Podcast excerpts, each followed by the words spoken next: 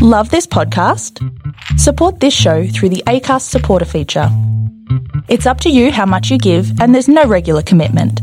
Just hit the link in the show description to support now. Hiring for your small business? If you're not looking for professionals on LinkedIn, you're looking in the wrong place. That's like looking for your car keys in a fish tank. LinkedIn helps you hire professionals you can't find anywhere else, even those who aren't actively searching for a new job but might be open to the perfect role. In a given month, over 70% of LinkedIn users don't even visit other leading job sites. So start looking in the right place. With LinkedIn, you can hire professionals like a professional. Post your free job on linkedin.com slash people today. Loose Ends, a Singh family tragedy, has been created specifically for adult audiences. Listener discretion is advised. The thoughts and opinions in this podcast are mine. This is episode 10, the next chapter. My name is Graeme Crowley. Thank you for listening.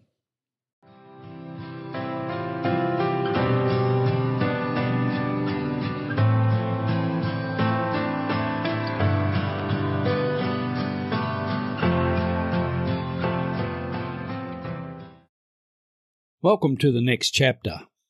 I'm pleased to be able to tell you that the website greataustralianpods.com listed Loose Ends as one of the top 100 Australian podcasts for 2021, for which I am very proud. And I have you, the listening community, to thank for that. I truly appreciate your support. The Australian newspaper ran an article on the Singh case published on Saturday, 1 January 2022. You can find that article on the Facebook page Loose Ends. I also posted a Courier Mail article from January 2021, I found, regarding the petition that was lodged in 2019. A retired Queensland policeman wrote to me regarding episode 9, as well as a listener from Idaho, USA, commented on episode 6. Your last episode, the petition, was so interesting, and really, I am confused with the footprints. I am thinking a conspiracy, but surely not, or very sloppy investigators. Great work, and I agree that this is not finished by a long shot. Love listening to how it unfolded, and I agree the defense barrister did not do his homework and missed opportunities. Just a thought as I am listening to episode 6. Could the record of water usage be checked? I would assume there would be a huge spike in water usage if the water in the tub was running continuously and they could determine when the water usage increased, if it was one day or two days prior. Also, it was hot in the bathroom. How long could the water heater possibly maintain hot water running into the tub? Wouldn't it go cold after a certain amount of time? Thanks. Great podcast.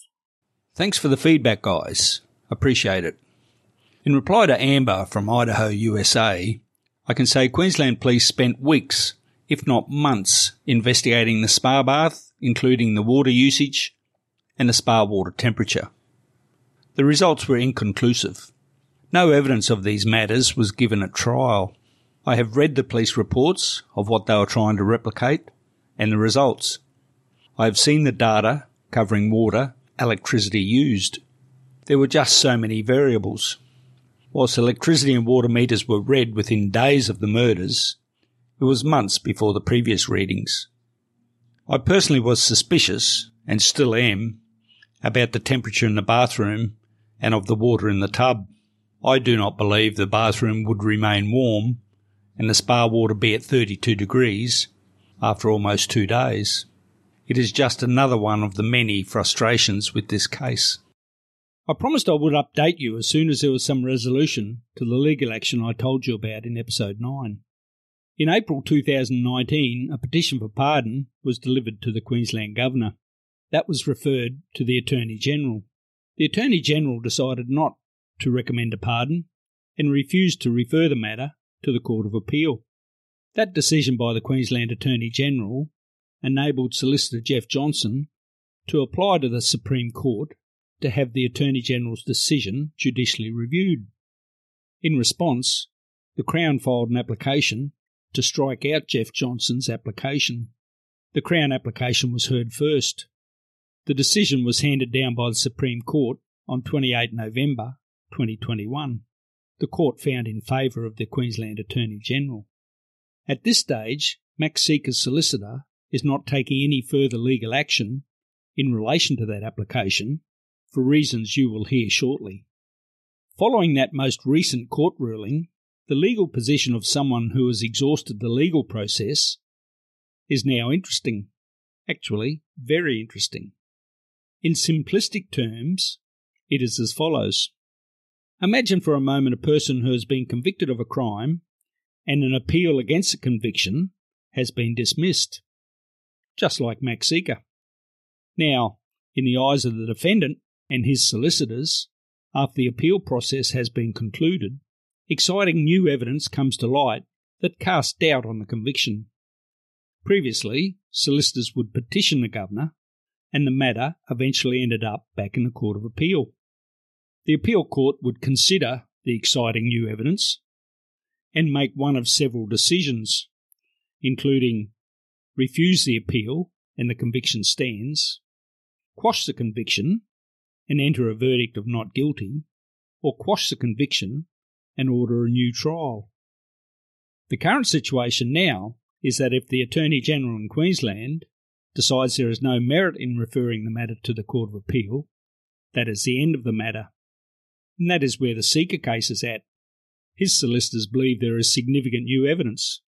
The Attorney General does not. The Attorney General has taken on the role of the Court of Appeal judges.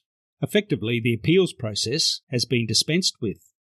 In the matter of a high profile case, such as the Sica case, other issues come into play. Matters that well may influence an Attorney General, other than evidence, to refuse to refer a matter to the Court of Appeal.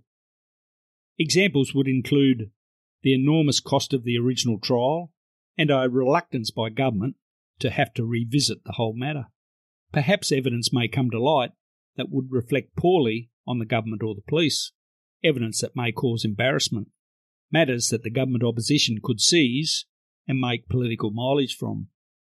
As I said, an interesting situation.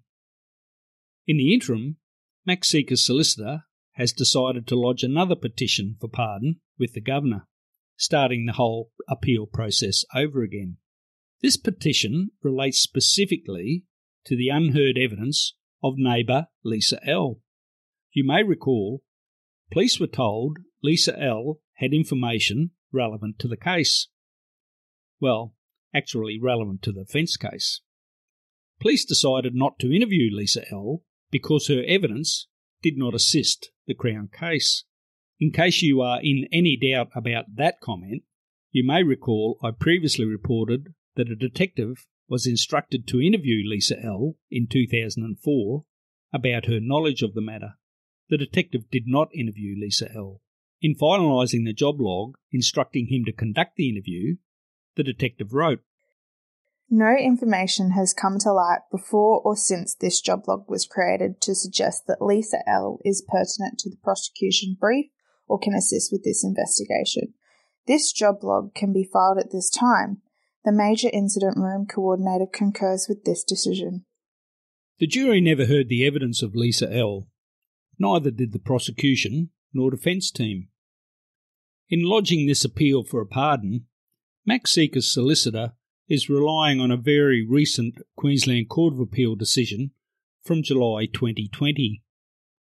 In the case of Crown versus Kenneth Ralph Ernst, Ernst a retired deputy school principal from Queensland's Sunshine Coast, was convicted in 2019 of historical sex charges, including indecent treatment and indecent assault of a girl aged 13. Mr. Ernst appealed his conviction. In the appeal, it was heard that a witness contacted police and told them she had evidence relating to the case. Well, actually relevant to the defence case. The police officer decided not to take a statement and did not tell the DPP. In turn, the defence were not made aware. The jury did not hear the witness's evidence. Sound familiar? The Court of Appeal found there had been a miscarriage of justice because the police ignored evidence relevant to the case. The court quashed the conviction and ordered a new trial. One of the catchwords in the decision stood out Where there is evidence led on this appeal that the police officer's attention was only upon facts that might assist with the prosecution case. I am not a lawyer and do not profess to be one, but that sounds like a slam dunk to me. I'll follow the progress of the latest petition with interest and report in due course. You can find the link to the full decision on the Ernst case on the Loose Ends Facebook page. And in case you are wondering what happened to Kenneth Ralph Ernst, he went back to trial and was found not guilty on all charges by the jury. The witness the police officer refused to take a statement from gave evidence.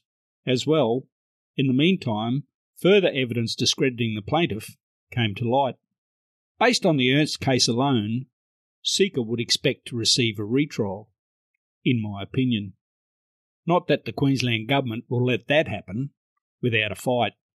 The last thing the Queensland Government want, and the Queensland Police also, is a retrial of this case. It would also be devastating for the victim's family. But I believe they need to know the truth, whatever that is. I'm not sure we have heard it up to this time. I need to correct a previous comment I made in the podcast. You may recall I mentioned three separate and distinct scum lines were observed in the spa bath. Police made no comment as to how or when those lines were formed. I suggested it may have been when the bodies were placed in the spa. I should have also added that perhaps the scum lines occurred when the bodies were removed from the spa.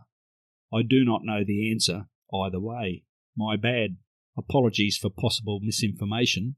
It was not intentional. Perhaps the most common question I am asked is my opinion as to whether Max Sica is guilty or innocent of the murders. And my position is complicated, but I'll explain why. Based on my research of the evidence presented at trial, I form the opinion Max Sica probably killed the children. I can understand how the jury reached their guilty verdict on all charges. When I discuss the circumstances of the case with people, the evidence, the personalities involved, the alternatives, the timeline. It is a logical conclusion. And if Max Sica was not the killer, then who? It clearly was not a random killing. The evidence indicated the victims were targeted. Vijay Singh was investigated as a killer and eliminated by police. He was out of the country at the time, in Fiji. Some say Vijay Singh was angry with Neelma over the nude photos of her that Max emailed to more than 50 people. Very angry. He was shamed in front of family, friends, relatives, and the Fijian Indian community. He did have a history of violence towards women and his family. He told Max Sica he would get him. Arranging a contracted killing from Fiji is not impossible, but it is certainly extreme, given they were his children after all. It is a quantum leap to say someone will murder their children over nude photos. And it doesn't explain the murders of Kunal or Sidhi other than collateral damage. An alternative theory investigated and eliminated was that the killers were looking for Vijay Singh and found his children instead. Again, it is a quantum leap to murder children instead of the intended victim. Hiring for your small business? If you're not looking for professionals on LinkedIn, you're looking in the wrong place. That's like looking for your car keys in a fish tank.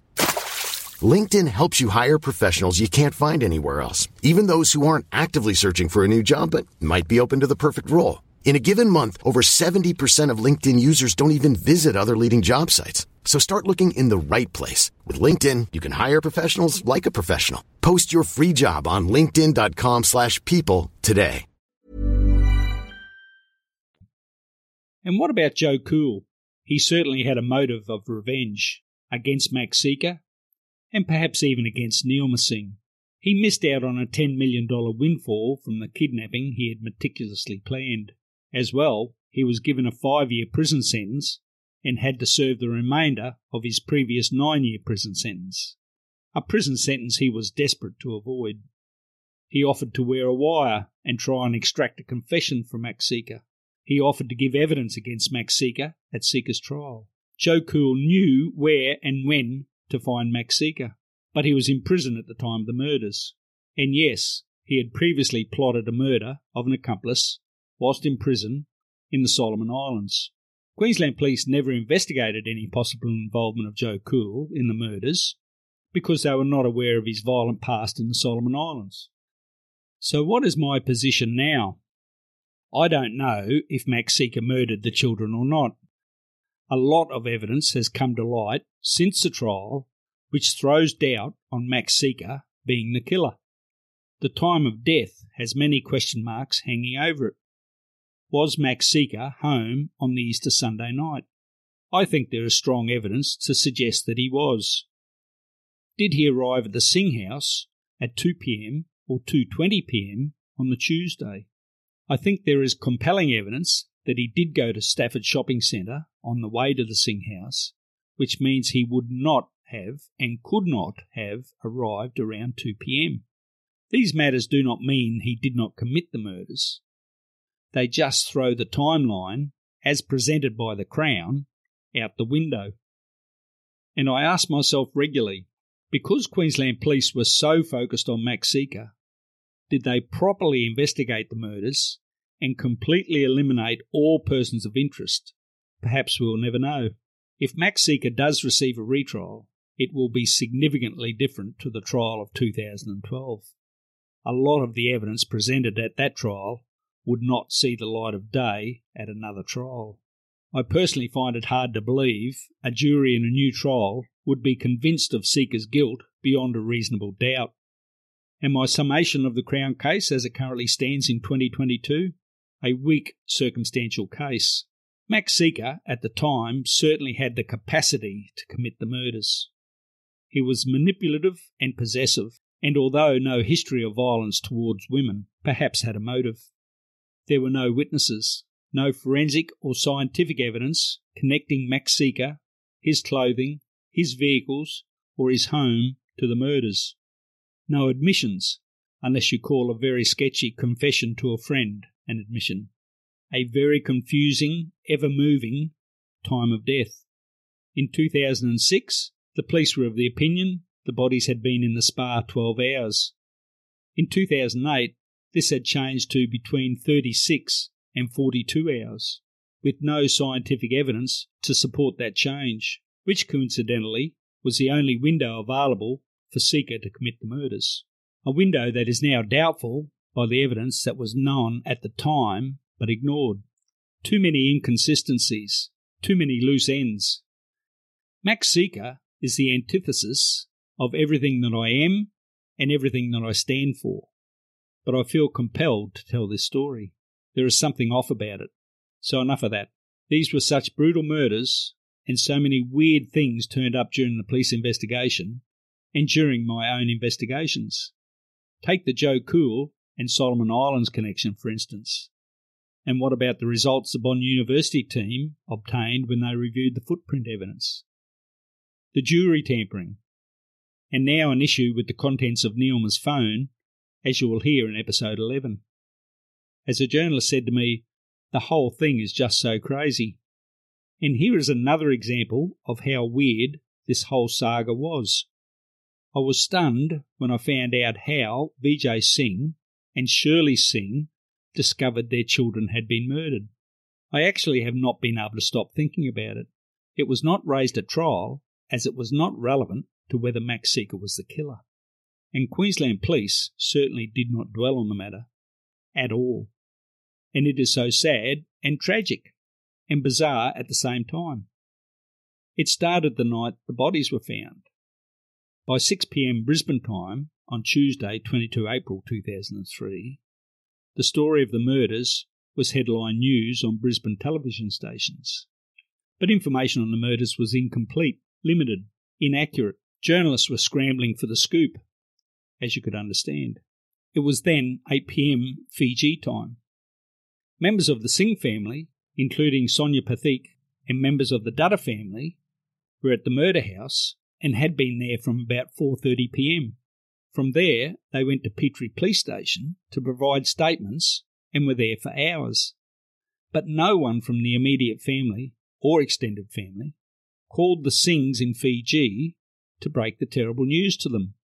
Unfortunately, I have not been able to determine why that did not happen. wouldn't that be the first phone call any member of the family would make to tell the parents their children had been murdered? It was certainly the first phone call Max Sica made to his family. This is what Shirley said in her later police statement. These are her words, but not her voice. Later that night, I was talking on the telephone with my niece. An operator interrupted and said we had an emergency call from Australia. I took the call, which was from my daughter Janice. She was in Brisbane on holidays at the time. She told me she recognised our house on the news, but only got the last part of the story.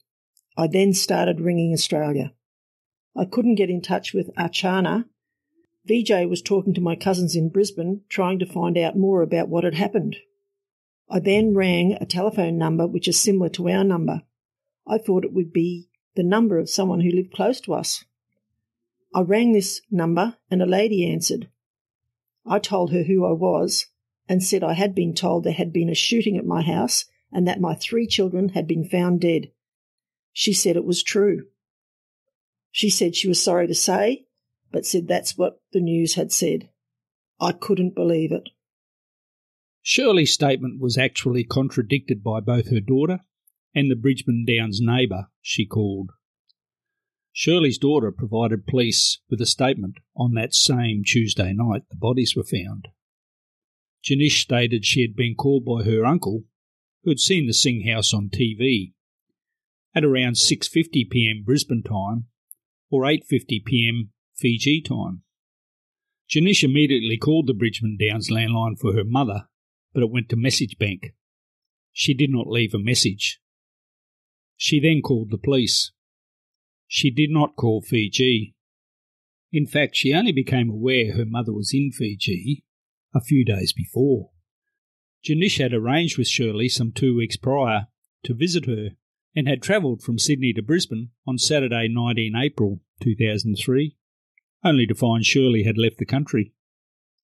The neighbour that Shirley Singh called also provided police with a statement. These are her words, but not her voice.